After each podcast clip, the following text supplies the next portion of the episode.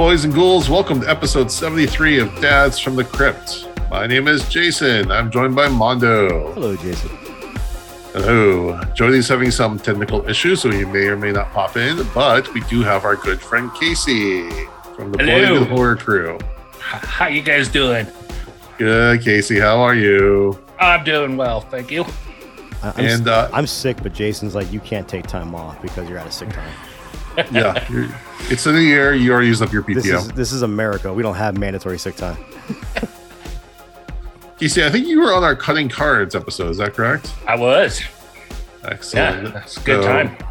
What have been up to? I think that's about a year ago. So we've been up to since then. Wow, it has been a year, hasn't it? Uh, I've just still been churning out bloody good horror episodes. Uh, we just got done over there uh, with our top 10 best of the year. You guys participated.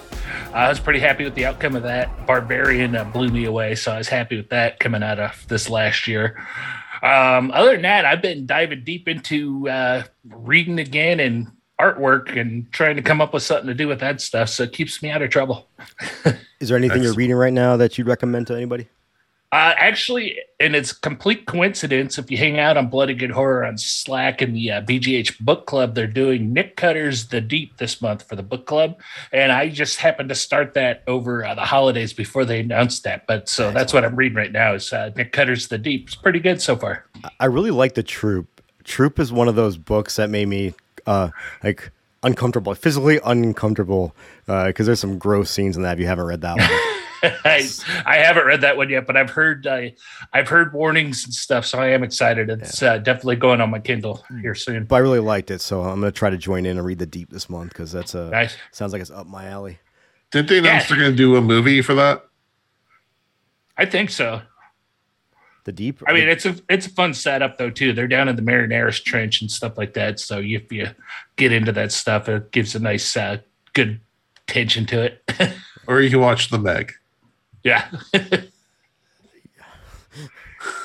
yeah, just got to kill that. Do you know how Ice Cube?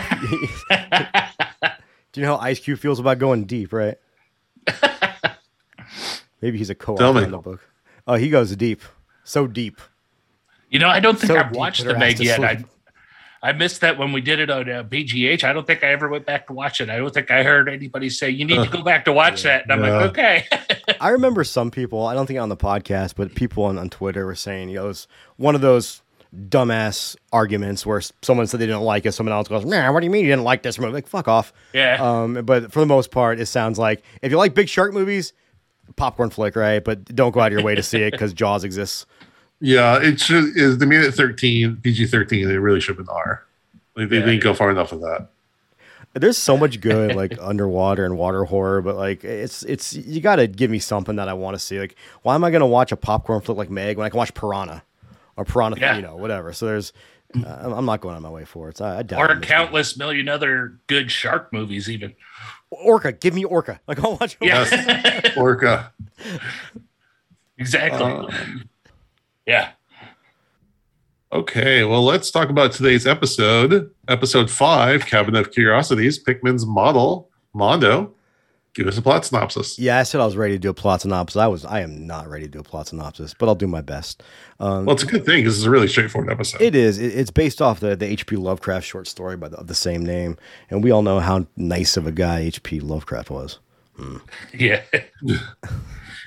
Anyhow, uh, it basically starts out with uh, with Will, who's a uh, art student at and he's going to Miskatonic U, and I'm going to make this real short because it is pretty straightforward.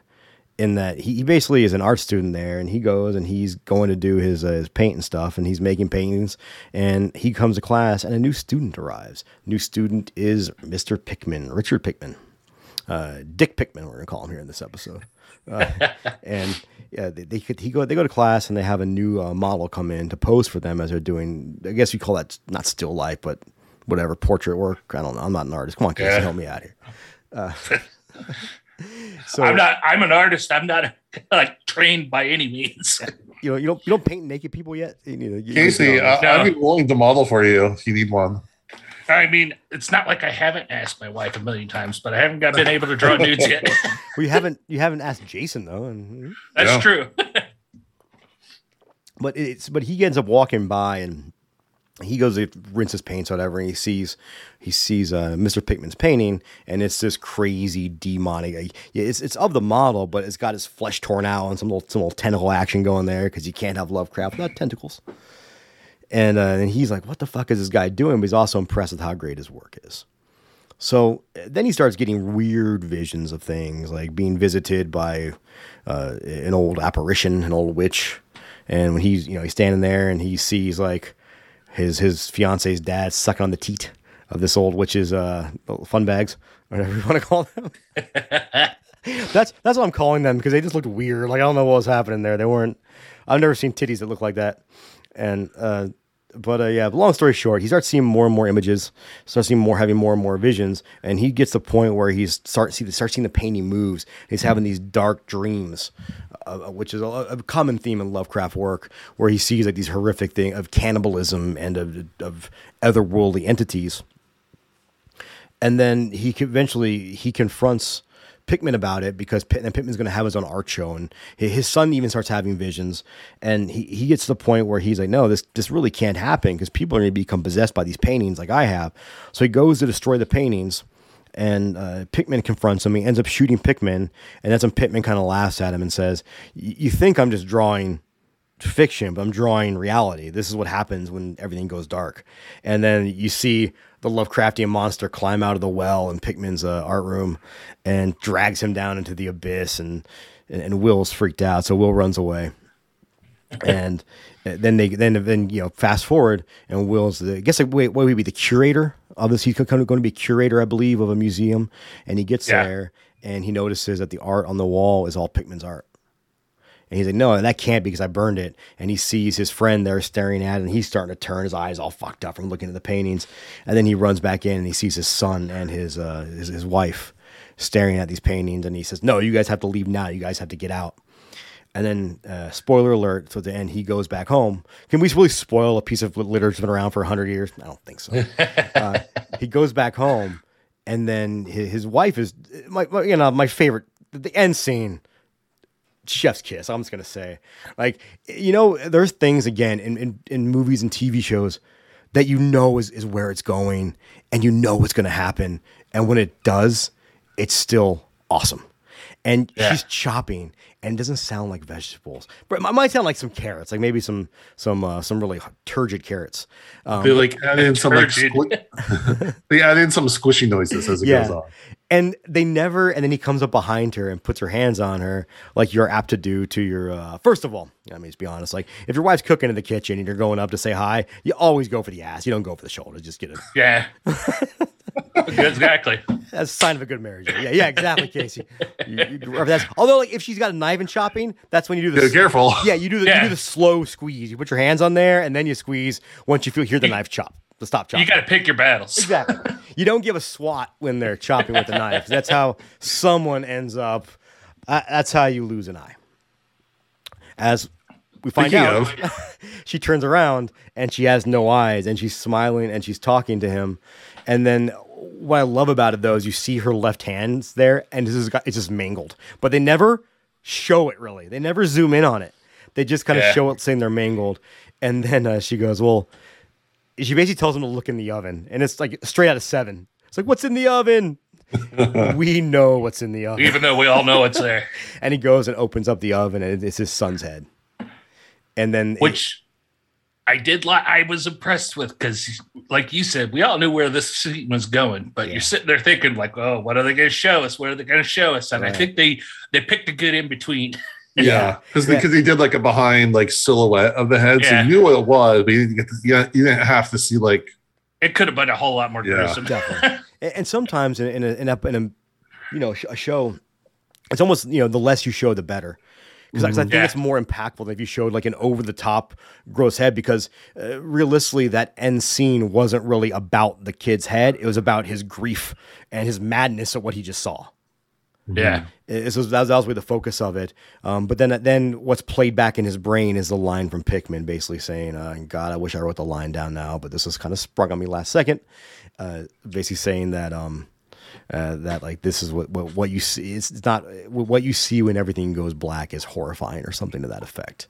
And that's the end of the episode. That was a terrible recap. Yeah, Oh, I think, we- I wasn't too think bad. we'd all- all right, I think all right. we'd all agree, but uh, I tried. All right. Uh, Casey, fine. Casey, why don't you start us off? What do you think of this episode? And uh, give us some Lovecraft background if you have it for this episode. All right, Any, I'm a pretty, Lovecraft connections? Love, Lovecraft connection. I'm a big Lovecraft fan. I've read a lot of it. I don't know that I've ever read the original uh, short story of Pickman's uh, model, but the uh, I was excited with this one. Um, I've seen, I've taken in a lot of uh, Lovecraft media over the years, and so a lot of it come. You know, I just like. I know Lovecraft's not a great dude. And that's a whole nother discussion, but at the same time, I just really like monsters and creepy stories, and that's what he was good at. So there's a lot of good stuff to break down there. And I get into the cosmic horror angle of stuff. I like the idea of something huge and looming and unknown that's uh, coming after you and kind of present itself to you because it's like uh, it's scarier than a ghost. You know where ghosts come from? Came from a dead person that you know that you saw last week or something like that. but when the creepy cosmic stuff shit's coming, you don't know what you're getting into. The ghost Right, came from that so- old guy that I killed on the road, then threw his body Yeah. over the cliff. Uh, plus, I got into I I really enjoyed this episode too. This is I got uh, really into the Cabinet of Curiosities overall. Uh, this was what number five, I think, on the in Yeah. the series, and it started becoming apparent to me as we went that a lot of these stories were going to be Lovecraft stories, and which is exciting. And this one actually felt like it was trying pretty hard to uh, stick to its roots instead of doing something new. A lot of these stories, you see something do uh, them doing something new with that kind of mythos and playing with it on their own, and it's not even necessarily a Lovecraft story, but it's that whole Lovecraft mythos they're playing with. This was one of his stories. I think they did pretty well with it. They uh, felt like they were pretty respectful to it and gave us a straight up uh, Lovecraft tale. And the cast was pretty solid too. Not necessarily their accents, we could get into later. but and I love Crispin Glover as he's just a giant weirdo, and I find him fascinating. And his approach to acting and everything else, like uh, I mean, obviously we know him as McFly, but like Willard, I thought was he did that remake of Willard probably 20 years ago now, if not longer, Yeah. and that was really good too. Uh, he's just a creepy dude in general, and I think he brings a lot of that to a role in a uh, Lovecraft story, and I really liked how it worked out.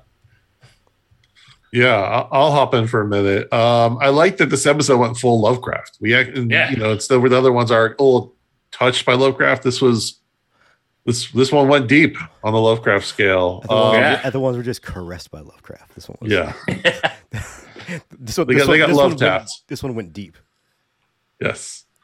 Um, like I'm, I was trying to think, like, have we had many straight adaptations of Lovecraft?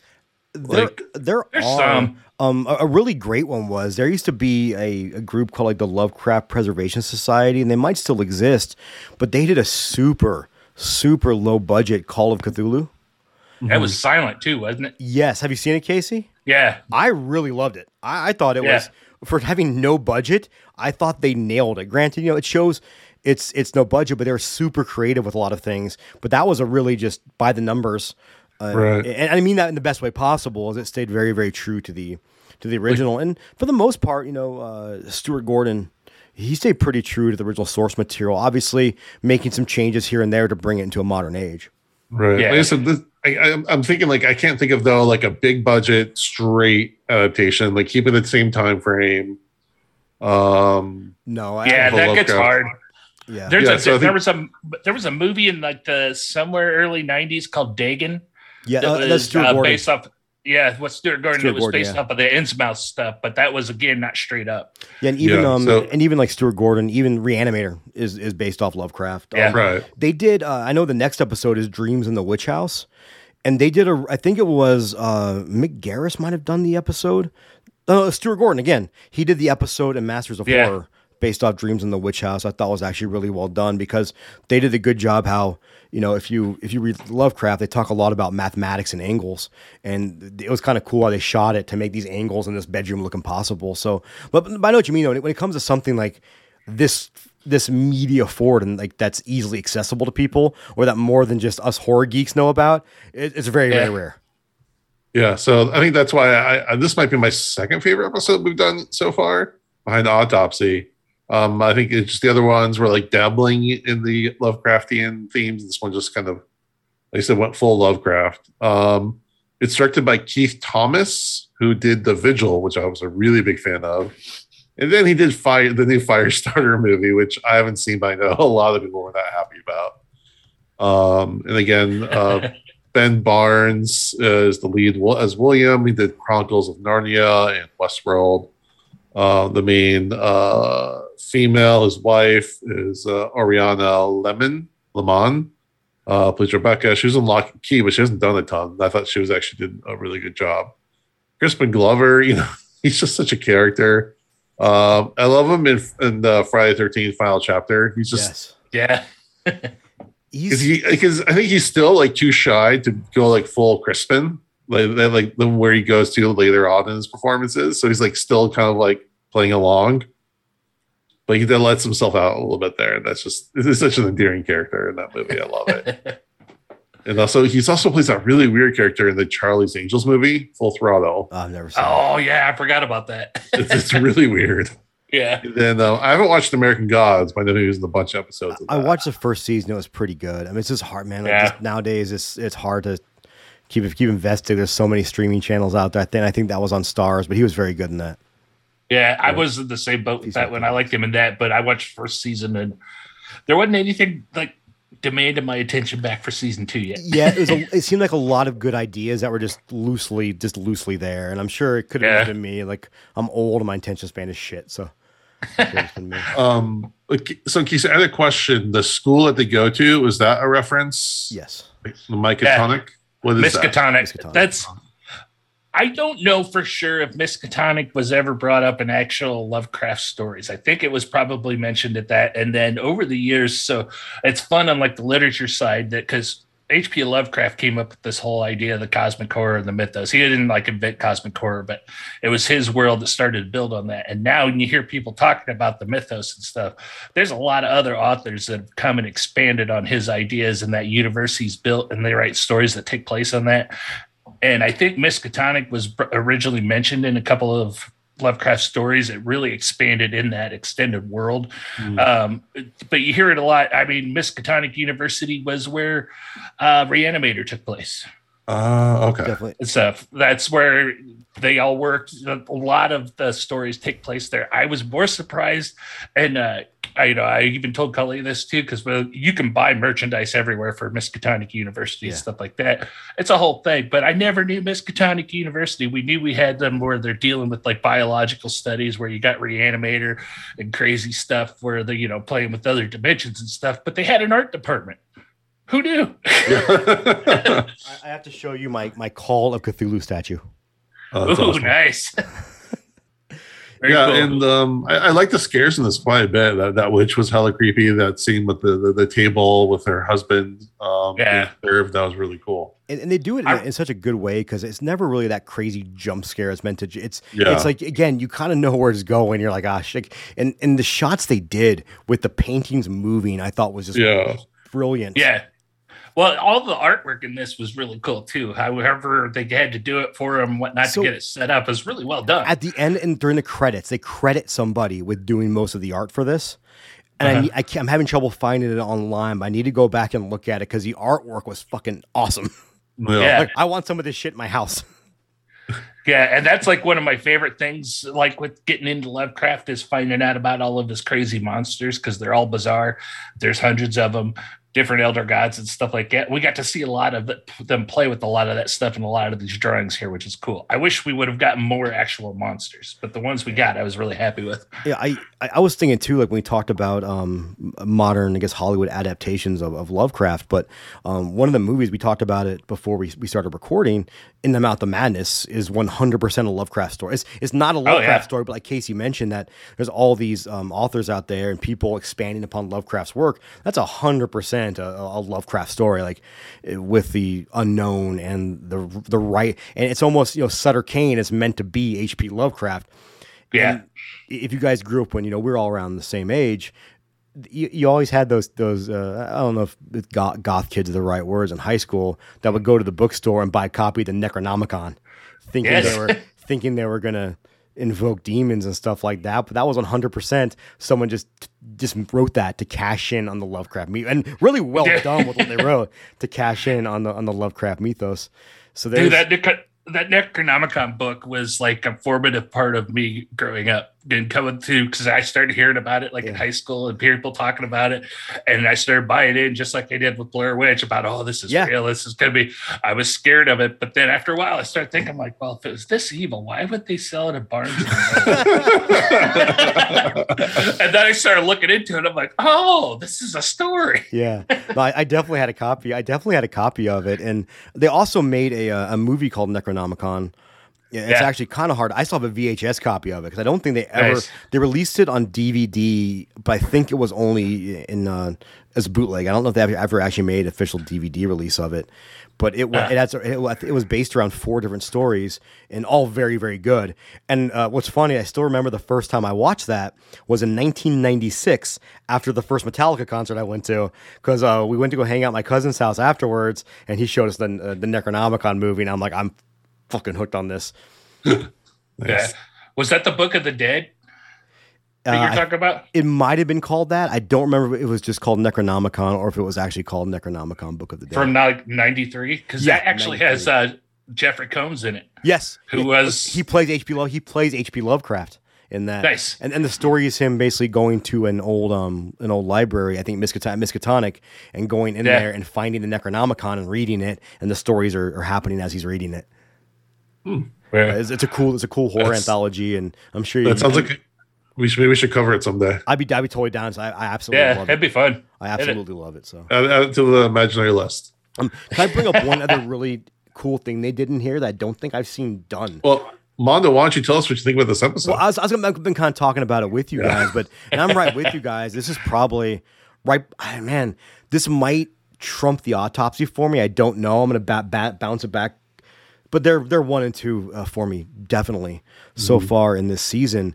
But I really do love a good Lovecraft adaptation. Like I think Casey hit every mark on the head. Where it's a lot of times when they do Lovecraft adaptations, it doesn't really feel like Lovecraft. It feels like they took a, a Lovecraft story and just adapted it to, to show on the big screen or whatever. And this and shovel as much gore as possible. Yeah, exactly. And and again, a, a, good one is a good recent one would be Color Out of Space. Yeah. Uh, granted, the director of that ended up being a real big dickbag, but it's still a great movie. And if you buy the movie, all the pro- proceeds go to charity now. They don't go to him. Just for record. Oh, nice. Yeah, I think it was Elijah Woods production company did it. And when he found out about the producer, the director, I forgot the guy, Richard Stanley, when he found out about all his discretions, he went ahead and said, "Cool, like we're basically cutting him out of any future proceeds." But he didn't want the film just to die because all these people work so hard on it. So I think all the profits are going to um to charities uh, for battered women and, and to help women who are in situations oh, nice. like his, his wife was or his girlfriend was. Another movie with the greatness of Nick Cage. Yes, yes, yeah, Nick Cage off the wall. Uh, one thing that's again, I love the visuals in this, and granted, a little bit too much CGI for my liking, but what are you going to do? You have to do that for some yeah. things, and but the way they drew these older characters, just being these, and, and the whole scene with the feast and yeah, then the bugs crawling over it, and then the te- the the octopus because you gotta have the you gotta have something from the deep there. I loved yeah. it, but the only thing I have is like just because you're this these demons and you're gonna eat human flesh and whatnot, do you have to have bugs on your food? Can you at least have some semblance of health of health code when you're making your food? Just saying. Yeah, at least cook it. Yeah, cook it. Like shoo the flies away before you serve it, it fresh. but there's a scene in this when he's when he when he uncovers Pickman's um because Pickman had just gotten out of the review with the professor and he's very upset about it. And, and Will's kind of trying to befriend him at this point, I think, because he respects his art so much. And he un he he first time he looks at Pickman's artwork when he unravels it, or the first time he sees a completed piece, and he picks up the scalpel and he's like shaking it towards his head, and it's got this dramatic music playing, and then it cuts out because someone else walks in the room and the person's looking at him. I forgot. I remember if it was his wife, and he's sitting there yes. still doing this. Yeah. I thought that was so brilliant and so terrifying because we often see those scenes with the effects of a soundtrack building it up for us. To see no sound, what this would look like in real life, made it way more terrifying to seeing a person standing there with no music deciding he's going to kill himself with this fucking scalpel. I thought that was just eh. brilliantly done.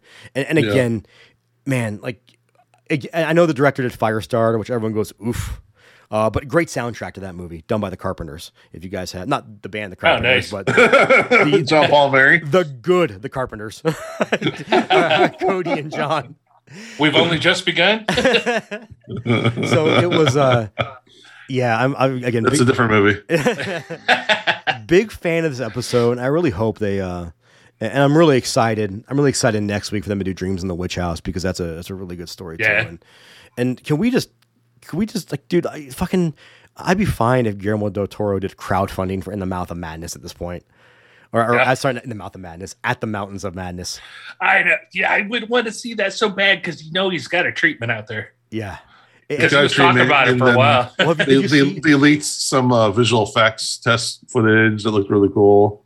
Yeah. So people were knocking it because it looked old, and it was old, and it was Well, no, done just as a test. yeah. But if you haven't seen that case, you look it up. It's really cool looking. It's basically guy. I've in the- seen some of it. Yeah. Yeah, it's really cool looking. So I would, man, like I'm in for anything, like anything Del Toro wants to do at this point. I'm, I'm pretty much in for, and it's a shame that with all the shit that gets greenlit, that they won't let him do um, at the Mountains of Madness.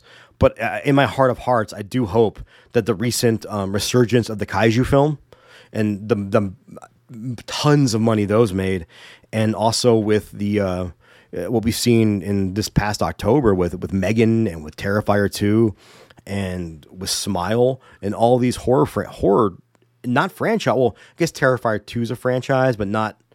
It's not like it's a remake of a movie that did a ton of money, right? It's it's still a newer film, but we're getting these new IPs that are suddenly making a lot of money for studios, and I really hope they they say fuck yeah, Yeah. let's go ahead and just give give Del Toro the money, and for the love of Christ, let's get at the uh, let's get the Mountains of Madness. did He's you got watch? s- He's the got new- such a love for uh, appreciation for it, obviously of Yeah. the of the genre. Yes, Did definitely. Go you ahead, watch Jason, the new um, Pinocchio? He did. I have not. No, it's on my list though. It's on my list, but I've heard it's really, it's really heartbreaking. I'm like, oh, Yeah. Yeah, yeah. It's uh I don't know if I, that's a movie I want to. You know, you got to be in the right mindset for that. And right now, I'm not in the mindset for anything heavy. Like I, like a heartbreaking Pinocchio. That just Yeah. sounds really bad. And Like that's really part of like some of this stuff like with that the mountains of madness though too that's part of the frustration of being a del toro fan i'm a, I'm a big fan and i usually really get into his movies and stuff but there was that period where we were hearing like every other week del toro is signing on to do this movie and he's Yeah. going to do this and going to do this and after a while it's like well i'm not going to get excited until i actually see it come out well, he did get attached to do a Dr. Frankenstein movie. yeah And Jason, do you remember when we had the Frankencast guys on, who I said mm-hmm. I would love to see direct a Frankenstein movie? I feel like I willed that into an exi- to existence. So if I can will something else into existence, it's Yeah, that I this mean- year is going to be the year where he announces that he's going to do um, at the Mountains of Madness. Yeah, they've been he's he's been attached to a lot of Universal monster stuff, and he kind of did like Yeah. a, a roundabout, you know, uh, creature from the Black Lagoon when he did Shape of Water. So yeah, But he's, that- he's like- getting it out there. that dr frankenstein movie's it's got oscar uh, isaac attached right I think so. Ooh. Yeah. Yeah. Talk Okay. about fa- talk about fanboy moment. I need a moment. Those two together, I'm down. All right. Um, yeah. Also, real quick though, the, you were talking about the silence in this mu- in this episode, but I love the scene where Pickman gets William into his house uh, towards the end for the finale, and he just kind of like disappears. Like, oh, I'll be right back. He just sit there, and there's that like almost like a heartbeat in, within Yeah. the score. All that Yeah. I, I love it when they do that. That's very effective. It's and what's interesting is, is one of the first movies at least I remember. It probably wasn't the first horror movie, obviously, that did this. But I remember the first time I watched uh, Texas Chainsaw Massacre, Uh huh. and what kind of blew me away that that the, the most terrifying thing to me was that there was no crazy score to it. Like there's no. I was so used to as you know, younger watching all these horror films that they always had that climactic buildup, and either it was going to be a tension breaker or something bad was going to happen. Whereas when that movie came out and they utilized the sound, so the lack of soundtrack was utilized so well. And like you said, Jace, I think Yeah. they did the same thing here by actually utilizing a lack of a lack of soundtrack to make those scenes like uncomfortable because you're supposed to be uncomfortable. And just bravo. Yeah. All right. Do we have any final thoughts? Anything we haven't covered? Pour some more whiskey here. Uh, there was I'll just say I went and dug around a couple articles, uh, you know, like Wikipedia and stuff, just reading up about Pickman's model, and I kind of like the idea. There's a lot of talk, especially like in regards to this movie. There's a lot of talk that you never really actually see Robert Pickman as being an antagonistic bad guy. He, he's more of an anti-hero than anything. He's not really doing anything wrong. He's the one that's realized that sometimes you just got to accept that the dark shit exists and learn how to live with it. And there was a lot of talk about how in the story and whatnot, you get that where he gives away a lot of that internal turmoil to deal with the external, whereas you see the real kind of bad guy of this story, which was I can't remember is William something, wasn't it? I can't Uh, think Will- his last William, name. William, I want to call him Will Turner. Herber. I think. Yeah. Where really he's kind of the bad guy because he's so hung up on all the internal stuff that it's making him blind to everything that's happening around him. So you get into that deep angle of it, which I mean, I'm going to be honest with you, I don't pick up on that stuff the first time through usually of it. No, me either. You know, you start to see once you go out and read that and whatnot, it makes sense. It kind of fits. you know Lovecraft was always big too on you know obviously he was he was a xenophobe let's be honest so you know, a lot of his Yeah. writing was about fear of the unknown and also obsession and it's kind of Will is almost obsessive over all Yeah. this and that's you know in a lot of horror it's that you know you have that character that's a, a you know that just can't leave Will enough alone and maybe if you and he's obsessive about it and even when it starts hurting his family he doesn't let it go Right. Right. Whereas Pickman was, he's a little kooky and he's a little weird, but he's doing what he wants and he's perfectly happy doing, content doing it. You know, like at one point they asked him about entering that contest, and he's like, "I don't care about awards. It doesn't really matter to me. Yeah. That's not why I'm doing this." I, I would say the only antagonistic, antagonistic, yeah, antagonistic piece of him. Uh, that ass is antagonistic. Um, antagonistic. But uh, he, uh, but he is he his agreement to put the the artwork though up on display can kind of show that he does have some nefarious nefarious means. But he's basically just the vessel. He's just r- Yeah. drawing what he sees and. Does he really know the consequences of what he's drawing? Who knows? But I think at that yeah. point, you're where's your mind at when you've been exposed to these horrors? Well, well, also, uh, like I forgot about was that William, the father, keeps sending his child away. Like he gets exposed to these horrific things, and he's like, "Go to the other room, son." I'm like, "No, stay with your kid. Make sure he's okay, or keep him in your sights." Yeah. yeah, he never does go to check on him. He never does, but it, understand though, it's also what 19, 1910, I know. whatever. Just- and back then it was like uh, the, the, the man make money, women take care of kid. Like that was that was basically Yeah. it. And so He's he's- like, "Are you okay, son? Okay, go with your mother away." Yes, th- that is by no means good parenting. But in 1909, like you're considered a psychopath if you talk to your children. So Yeah, like that psychopath trying to be a dad. What the fuck is wrong with that guy? He's gonna mess that kid up. He keeps talking. to yeah, him. exactly. He's gonna ruin that kid. he keeps hugging his kid and loving him, like he's gonna really mess that kid up for life. Don't tell your kid you love them, you terrible human being. You. But hey, Pickman though, hey, I really like be- meeting your boy. He's a really nice boy. Yeah. That, okay. Do we, we have we talked about the accent because I've Oh, never that spent much time in New England, but that was oof, yeah. that was a hell of an accent. Oh, it was, and it wasn't just Crispin Glover either. I th- everybody's accent was a little all over the place. Yeah. yeah like I said, it was like an AI generated accents. like I couldn't like pick one, so every other word was a different part. What's Yeah. funny though, that never really bothers me. Like I just don't care anymore. Like, like an accent can't take me out of stuff anymore. We can just, I just kind of, I kind of, it's kind of like it sounds like what you guys did too. I was kind of giggled at it. Yeah. Yeah, Oh, yeah. no, it definitely makes me giggle. Yeah, you know, it's, it doesn't ruin the episode. It's just kind of giggling. Giggle yeah, it's one of those moments where you hear something come out of Crispin Glover's mouth. You're like, "Ooh, this that one." and and I think it's um when when Chris when Crispin Glover is doing it, I- give him a little bit of a pass. It's really bad though when it's like a drama movie or someone's supposed supposed to be taken like deadly serious, and you and you have someone just doing a horrible accent, and I'm just thinking like, why didn't the director rein this shit in? When it's when it's Crispin Glover, it's like yeah, what, fucking whatever. You're kind of crazy anyways, and we don't want you to go off on set, so just do whatever you want. the uh, Colleen's family is all from Ireland. Like her mom was born and Oh. raised in Limerick, Ireland, and that uh, I want to say it was Remains of the Day. I don't know that that was it with Nicole Kidman and Tom Cruise, and they did that movie about Ireland back way back when when they were young and married. yeah. Did she know any good poems? Well, Colleen still can't watch that movie because of Nicole Kidman and Tom Cruise's Irish accents. Yeah, I imagine. I imagine that'd be pretty. If you're if you've grown up around people who have that accent, and then hearing a terrible one's a whole different ballgame. Than, Yeah. Yeah. But the accents in this, like, yeah, I know you and I were talking earlier, but both been to Boston. Never heard any of those accents. So, I I heard of one person who talks somewhat like that, but never is as extreme as we imagine Boston accents to be. yeah. You see, Eric, does does Eric like bring out the accent when he's not recording? Nah.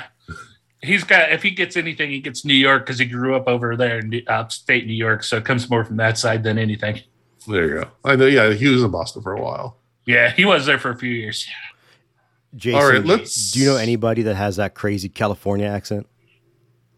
What do you mean? I don't know, man. Yeah, you know, you know, if- if- like the episode, like the, The SNL Californians? yeah, the Californians. Yeah. I hear that sometimes when I'm at the airport, and it just uh, yeah, Nah. gi- give me that Cockney box Boston accent any day of the week. Yeah. Over that. Over that. There you go. All right, let's move to our episode rating. We do zero to five, five being the best, zero being the worst. You can do half points. Casey, what do you give this episode? I'm going to give this one a four and a half because of the uh, accents. But uh, otherwise, I think it was a really solid uh, H.P. Lovecraft adapt- adaptation. I was pretty into it. Nice. All right, Mondo. Same boat, four and a half. Eh, Just because, and I, I said this before to anybody who actually listens to our podcast more than one episode, which is actually a lot of people. So thank you, all you 130, 40, 50 people, or I don't know.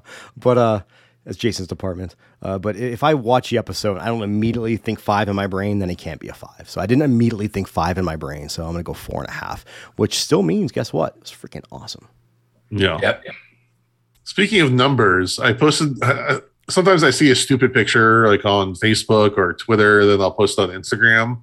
And I did that one for a bass bass a bass bassist playing a bass bass, and somehow it's gone over a thousand likes. I don't understand how Instagram does its thing, but thank you all a thousand people so far that like the stupid picture of a fish. So, Um, uh, so, so Jason recently just celebrated his birthday. Yes. Oh, yeah. I had a thought for your birthday, and I was gonna put. I couldn't figure out. I was gonna put up your phone number on Instagram for eight. I thought about this, Jason. I didn't do it. I was like, we don't have a ton of followers. I wonder if I just put Jason's phone number up for eight hours, is that everyone just texts Jason a happy birthday? If it would have gone really well or really bad, and that's why I didn't do it. No, that'd been terrible. Yeah, I was like, I, it could have been really awesome. You could got like maybe hundred like happy birthday texts. But I was like, it could also go really bad, and he could also. Yeah. Like I already get more texts than normal on my birthday, which is like stressful enough. so having all these strangers, like from family members, I only talk to on birthdays. So that would have been a bit much. Yeah. Um, thankfully, I, thankfully, I get all those on Facebook. So, it's Well, nice yeah, Facebook, and yeah, I, I have a simple rule that I don't generally wish people. Uh, I don't generally wish if I have someone's phone number, I won't wish them a happy birthday on Facebook, and I won't wish them unless it's someone I interact with because I just think it's more. Per- I rather just send them a text message. 'cause I'm like, no, I'm actually thinking about you. I just didn't log into Facebook. I'm like, oh yeah, fucking shit. Let me, let me, let me. Yeah. let me yeah, I recently blocked my mom's phone number on my phone, which I was pretty. I'm pretty proud about. It's a big step for me. But um, now I'm just worried. Like, what if she fucking changes her number? Damn it! Like, I can never answer the phone again now. So all right. so I- We'll we'll have to unpack that on another episode, maybe a Patreon episode. But um, I gave this episode also a four point five for all the reasons yeah. everyone else said. The joys of going last. All right, Mondo, do you have a song of the day for us? I do, I do. So there's been a the metal genre, mainly in, well, influenced by a lot of things, but a lot of J.R.R. Tolkien, and then a lot of H.P. Lovecraft. There's a lot of bands that that are influenced by H.P. Lovecraft, and you know, Metallica had a few songs based around uh, H.P. Lovecraft, even though they weren't really really H.P. I mean, Lovecraft it- songs. Well, well, the call thing, it the- Cthulhu. no, no, that there's no lyrics to that. But the thing that should Yeah, not it's a it's a vibe, man. the thing that oh, it's great, and I love that song. Uh, the Yeah. thing that should not be is a, is a straight Cthulhu piece. But then I felt like later on, once Cliff passed away, I think Cliff was the guy that was really into Lovecraft. Yeah. Once Cliff passed away, I seemed like every other time they revisited Lovecraft, it was just like, oh, I guess this is a theme we can go. I don't think their hearts are really into it. S- but um, I have a, suspi- a specific band picked out for next week. But this week, um, I'm going to go with a, a yeah, kind of a death black metal band called the Great Old Ones and uh, very Lovecraftian themed. It's also well as getting at, there's a lot of really bad Lovecraftian themed music out there too. And there's I was trying to find, I was hoping to find like a, I was really hoping because we used to have back when I was younger, we had a rap group in Las Vegas called Doomsday, and they're like satanic rap. And this is back in you know 99 2000 2001 i thought it was really cool and there's some you know some some rap groups that touch on horror but nothing nobody that really touched on lovecraft i was really trying to hope to find a hip-hop group that touched on lovecraft i didn't want to go straight metal but I had to go with great old ones because they released in uh, 2017 an album called EOD, A Tale of Dark Le- Leg- A Tale of Dark Legacy. Um, EOD standing for the Esoteric Order of Dagon, which is a theme throughout Lovecraft books, and they kind of wrote it as a. Um, I don't remember it was meant to be like a spiritual successor to Shadow over Innsmouth or At the Mountains of Madness. I think Shadow over Innsmouth, Innsmouth is what was supposed to be like almost a sequel to was the idea of the concept record. And it's actually really good, not for everybody. I don't want people out there to be like, "Ah, oh, this isn't good. This isn't what I like." If you if you've heard my music recommendations, you probably know this is a little bit left field. Uh, but they're they're more when I say post black metals, they're not just straight screaming and just fast guitars. They had a lot of different elements into the music, uh, more progressive, a lot of progressive elements in their music music, and I, th- I, think they're they're a really fantastic band. I believe um, you know, I had to put a gun to my head, but I think they're from um, God. I want to say they're a French band, but I could or Greek band, but I could be wrong on both those aspects. But um, no, um, I think they're French. But they're you can find their stuff on Bandcamp, all their stuff's on Spotify, Apple Music, all that good stuff. But uh, check them out. Oh, I should name a song off the album, shouldn't I? Yeah shouldn't I? Uh, we'll go with the, the song. song. of the week. Yes. hey man, it could be I'm sorry, adding his full albums. Like fuck it. Uh, we'll do in screams and flames off of that album.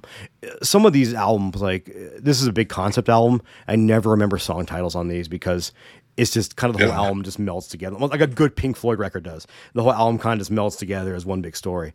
So I would say, like, yeah, you can pick one song off it and listen to it, but I'd say just just jump on the album and get a feel for the record. Nice. Thank you, Mondo. You're, you're welcome, um, Jason. It's nice to be appreciated. Jody, since Jody's not here, we got pulled a couple different uh, pieces of horror news.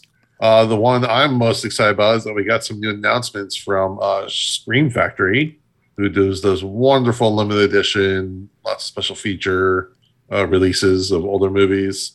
Um, we got one. We're getting one for uh, The Exorcist Three, um, mm-hmm. which is you know personal favorite. Uh, Doctor Giggles, which I'm really excited about. It's another personal I, favorite.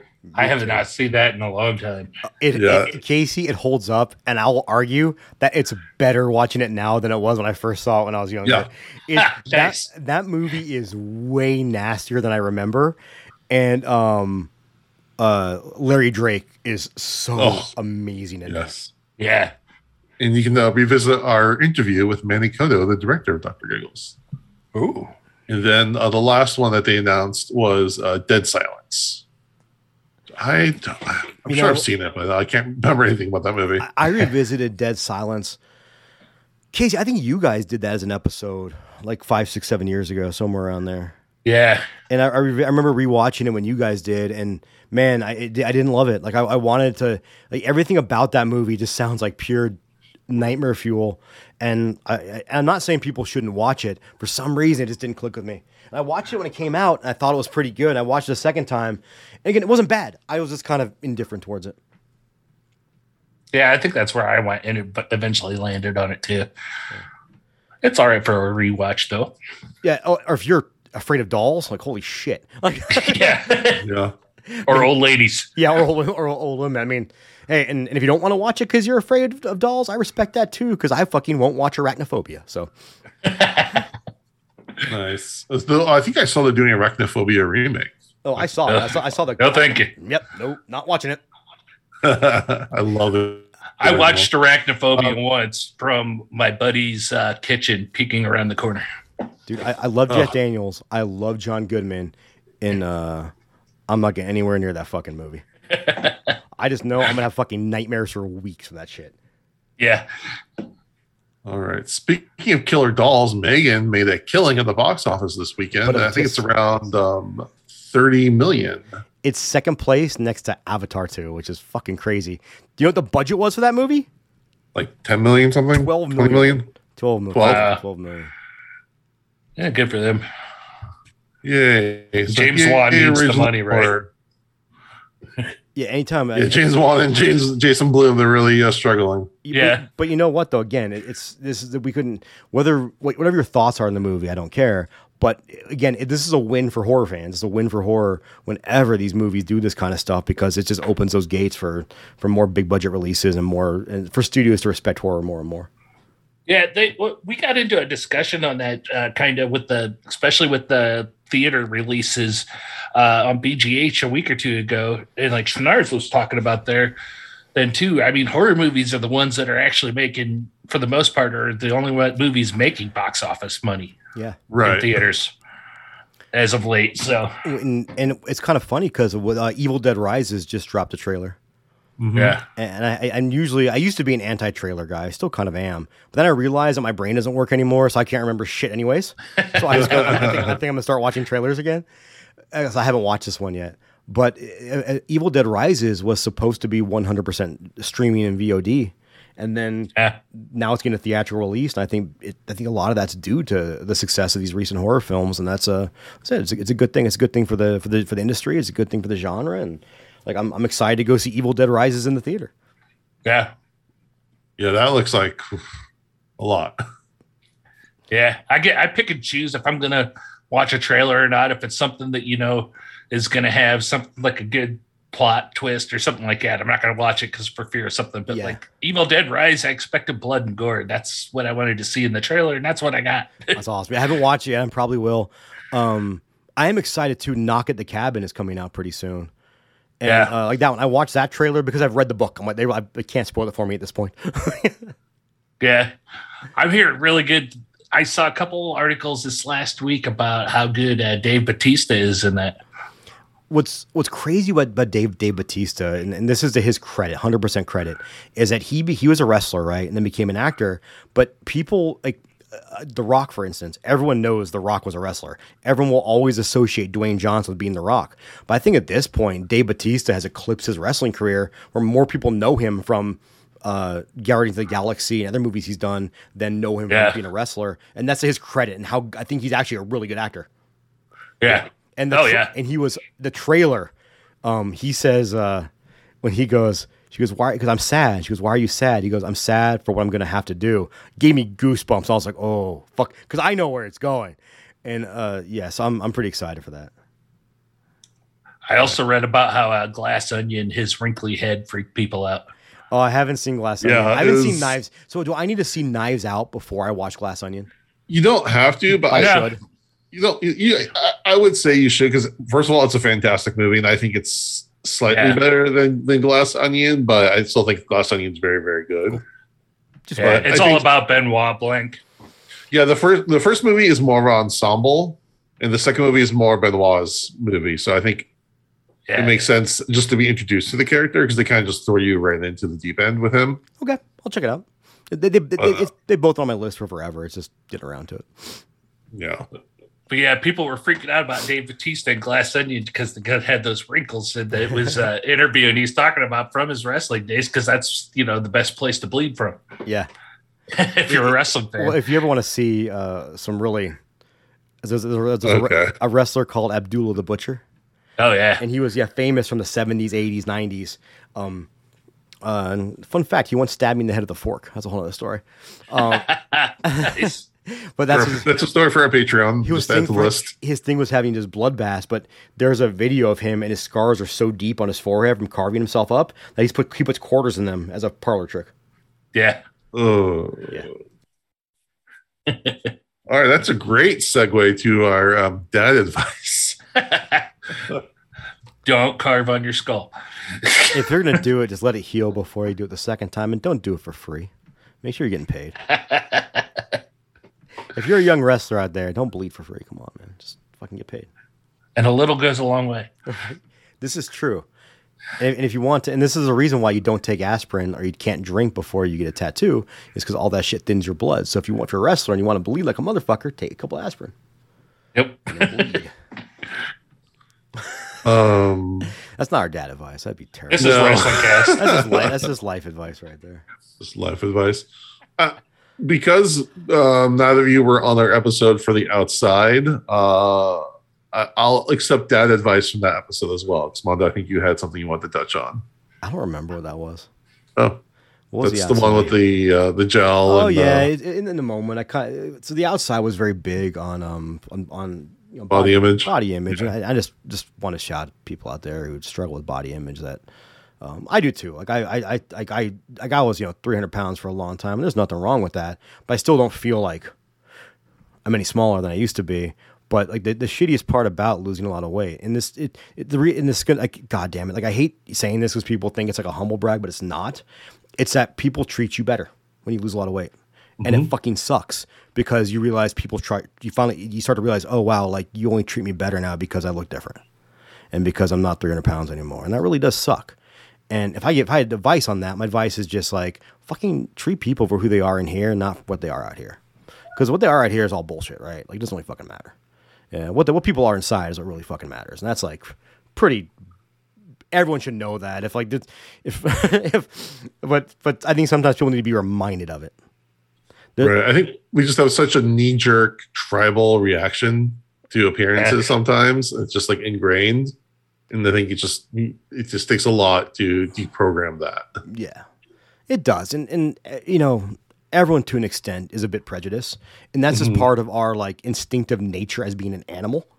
And right. I, I, mean that as like if you see a bear with big teeth, you're prejudiced. You're thinking I'm prejudging that this fucking bear might attack me because he's got big teeth. That's terrifying. Um, Especially if it's on cocaine. Yes. yes.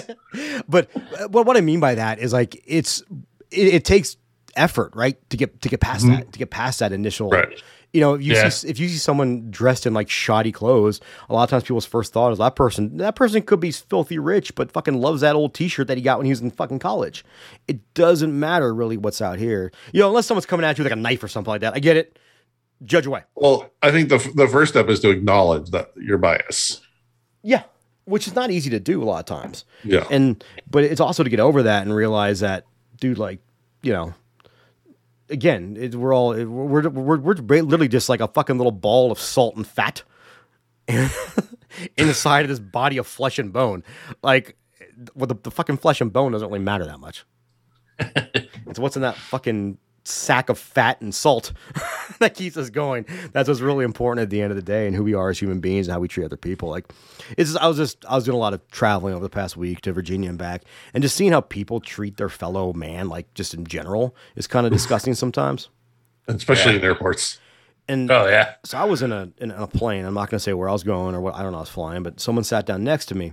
In front of us is a younger, I say younger couple, younger to us, probably mid twenties, maybe mid twenties, late late twenties and uh, they had a baby with them. Because you know, when I say baby, maybe about twelve, maybe twelve months at the oldest. But um, baby wasn't happy because baby's ears are popping. Baby's on this fucking little metal box flying through the sky, which doesn't make sense. To, which still doesn't make sense to me. I'm an yeah. adult. Like I'm flying through the sky in a little metal box, and and uh, the person sits down next to me, and the first comment is like, "We're still getting all settled." It's like, "Oh fuck, we were just next to a baby." Like I just just let it go because you know if you tell the baby's already uncomfortable and the parents are already uncomfortable because if you guys ever been yeah. in a situation flying with a kid is not fun because you think everybody's staring at you. Yep. And and what I want to say, it takes like an ounce of kindness to not say that shit. To not even if you're thinking that, even if you're thinking like, oh god, if flying next to a baby, I'm tired. Do you have to fucking say it? Do you have to make these people feel feel bad? And a, you should be have come prepared with noise canceling headphones like I did. I didn't hear the baby at all during the flight, and um so I do want to, if I had to give you some dad advice, I'd say to young parents out there who are flying with their baby, young parents out there have their baby in public, and your baby starts crying and people start looking at you, fuck all those people. You're doing what you can as a parent. Your baby's unhappy and it's telling you the only way it can, which is crying. And that's okay. Because guess what? We were all fucking babies too at some point. And we probably did that same shit, and there's nothing wrong with it. That's part of the human experience. And if people are rude to you, don't feel bad because that's not you being a bad parent. That's them being an asshole. Unless unless your baby's crying and you're sitting there with noise canceling headphones on, ignoring it. In which case, then yes, you are the asshole. but but I, have seen that one time in the million times I fly. Um, yeah.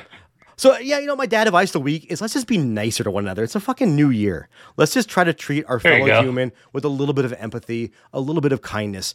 And also, like if you're at the airport or the car rental counter or Kroger or Smith's and something doesn't go your way, dude, that's just life. Like, yeah, does it suck sometimes? Yeah, it sucks. But the person standing there behind the counter is not your enemy. They're not the bad guy. They're just trying to make a living like everybody else is, and, and don't take it out on them. Just take a take a deep breath sometimes. And you know what? If you have to, if you feel like you have to rant to them, fucking tell them. Like, hey, I know this isn't your fault. I just need to rant. And usually they'll be like, yeah, okay, rant to me, do it. Because, Yep. but just tell me, just, just tell me you're not yelling at me. When I used to work for Apple. Right. I used to have a guy. When I had a guy one time that was like going off, and the first he said he goes, "I'm really angry at the situation. I know it's not you guys. You guys have been nothing but amazing, but I need to rant to someone. Can I rant to you?" And we're like, "Fucking ran away. Let's do this." Yeah. Can I tell you Well, my no, even- too? Even with the whole Southwest situation last week, uh, right before Christmas, I was trying to get my oldest son home to his mother for Christmas, and the flight got canceled like three different times. And we were at the airport, and the lady on the loudspeaker says, "We're doing our best. We'll get to each and every one of you. Please don't yell at us." Yeah. Oh yeah. And it was frustrating as hell, but and I have all the I have all the sympathy in the world for that person, and I have all the sympathy for my in my anger at the whole at the, the general situation as well. Both both things can be true. There's a comedian who I love, uh, Chad Daniels, who's um, also a dad. Which, hey, Chad, I know you're not listening to us, but if you are, let's get on this podcast, dude. Uh, but uh, he has a podcast called Middle of Somewhere, which is uh, next to Bloody Good Horror is my favorite podcast. Uh, see, see what I did there? I see that. Uh, but he talks a lot about he's a comedian. He travels all the time, obviously for work, and he talks about he never gets upset when a he never gets mad when a flight is canceled. He goes, "I just do everything in my power to get to a location.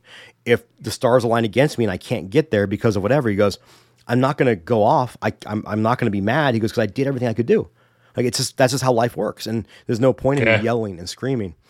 And you know, and, and and also a little bit of kindness to fellow man goes goes a long way, whether you see it or you don't.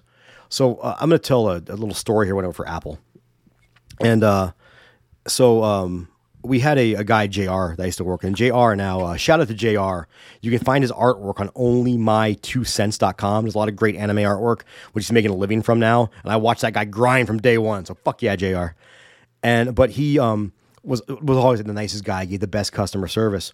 And then another friend of ours was at Best Buy and was getting help with a TV. And if you've ever been to Best Buy, they're notorious for ignoring you.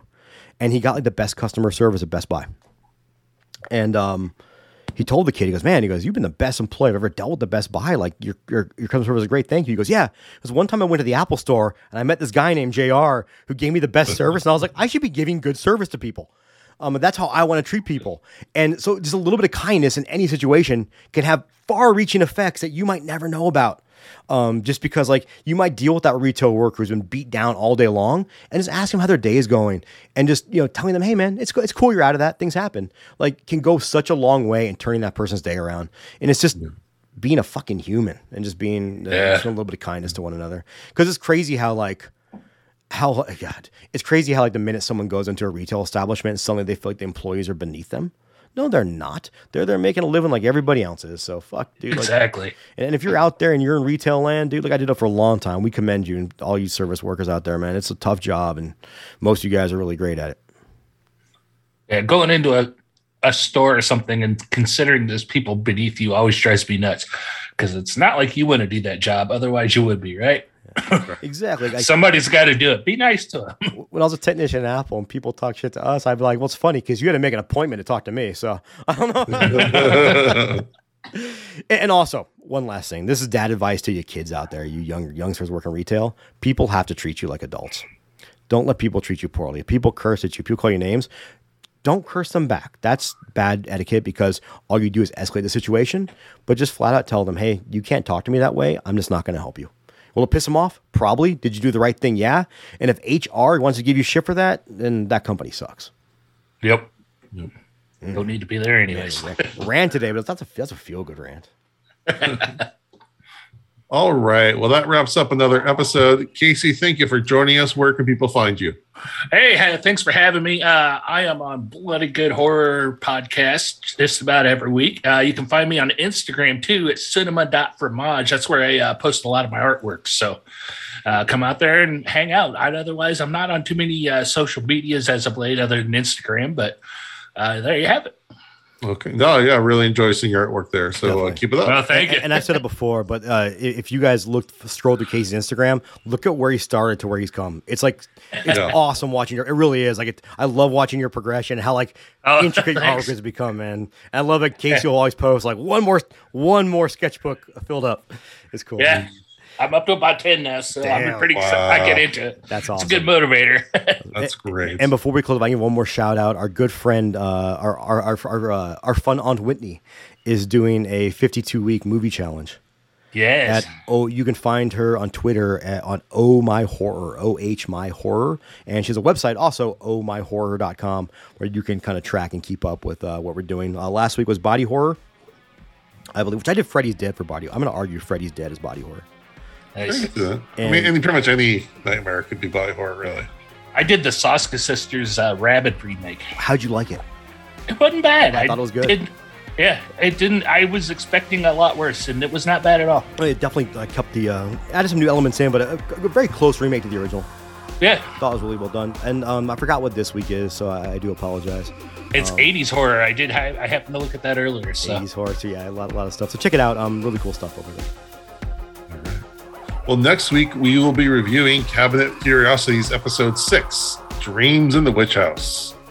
We appreciate everyone for listening. We really appreciate it if you would give us a rating and review on iTunes, a rating on Spotify. Check out our Patreon for bonus content. Also, check out YouTube for videos of these podcasts.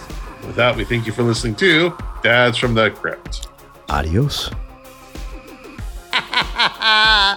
Follow Dads from the Crypt on Facebook, Twitter, and Instagram, or I will follow you to the grave. no, seriously, you really should watch. But be careful what you ask for. You may get it.